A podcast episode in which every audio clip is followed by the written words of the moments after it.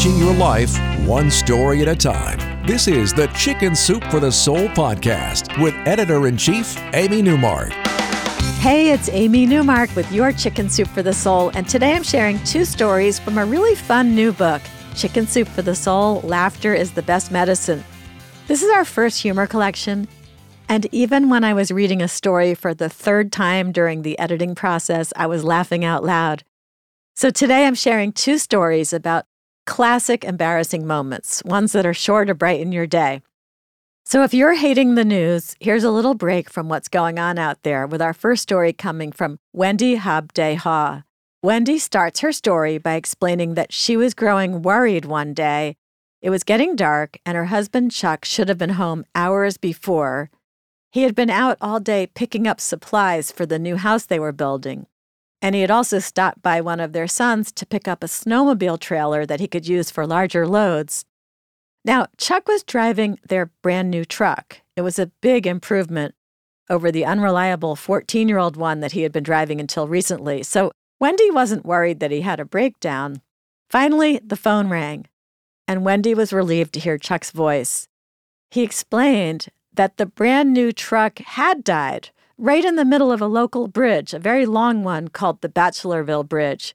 He was stranded there now, and the truck wouldn't do a thing. The engine wouldn't start.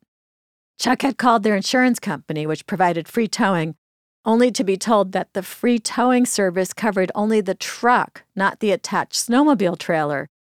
He called Wendy back a little later and said the insurance company had found someone who would tow the truck for free, as promised, if Chuck would pay an additional $80 extra charge for the trailer.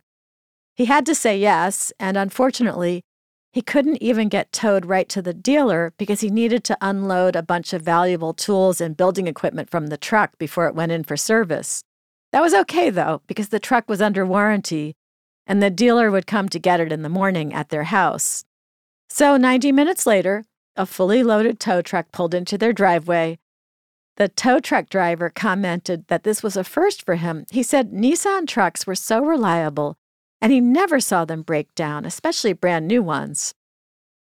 Bright and early the next morning, Chuck called the dealership, explained the situation, and requested a tow.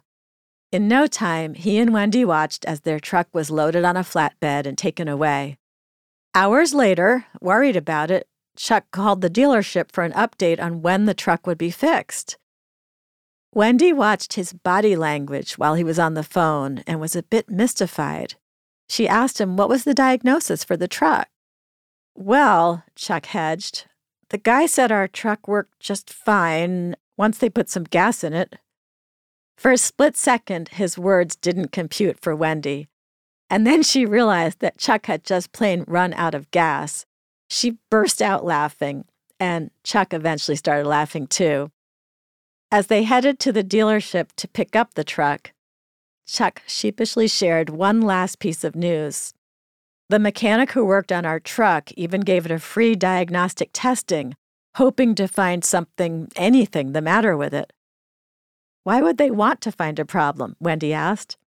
Well, the service manager was really sorry to have to tell me this, but because there was nothing technically wrong with the truck, they'll have to charge us for the tow.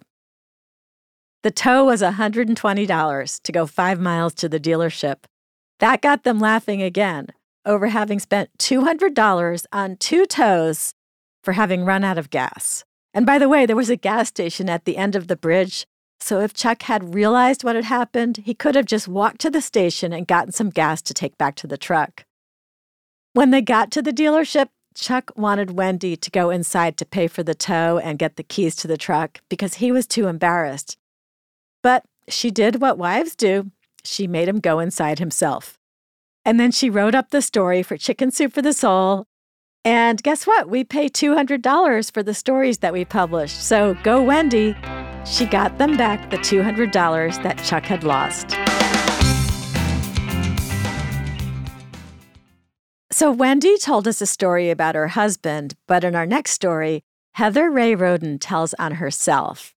And we have lots of stories in Chicken Soup for the Soul, Laughter is the Best Medicine, in which people are sharing their own embarrassment. In Heather's case, the last thing she expected was that she would be the one who would be embarrassing the family. She and her husband were taking their two little girls out to dinner, and they spent a lot of time before they got there discussing how the girls should behave in a nice restaurant.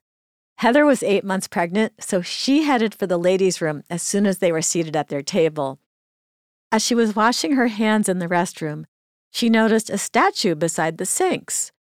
It was a statue of a naked man with a strategically placed fig leaf.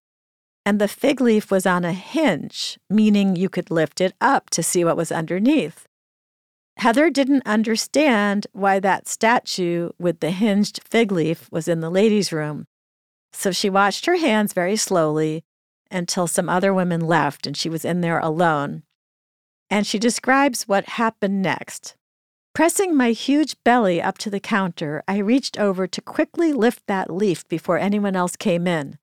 I didn't need to dally, just a quick peek would do.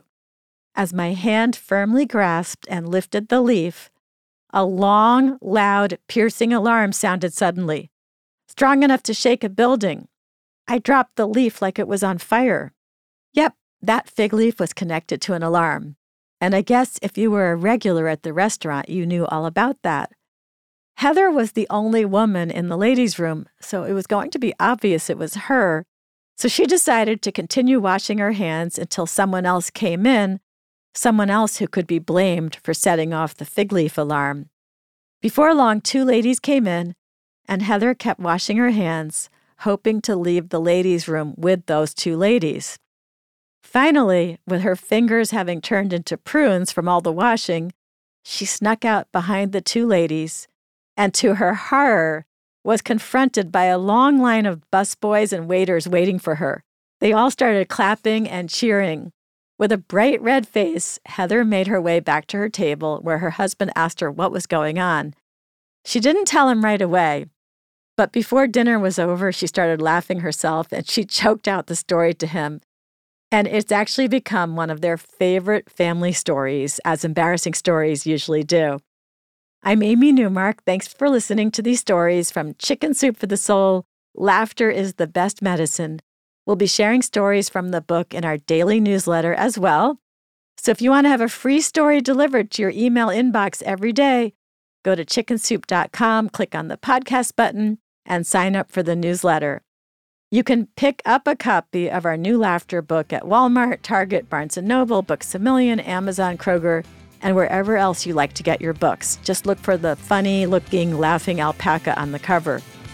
Come back for our next episode to hear two more stories from our Magic of Moms book about how women just can't stop being honorary moms to anyone they meet at any time, giving out the best help and advice wherever it's needed.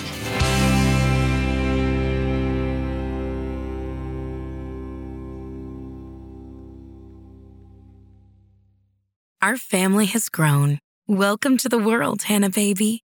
Introducing a new collection, Hanna Soft Made with Tencel.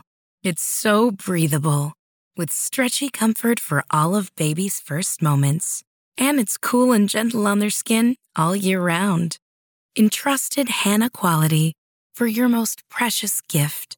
Hanna Soft, made to last. Shop now at hannaandersson.com.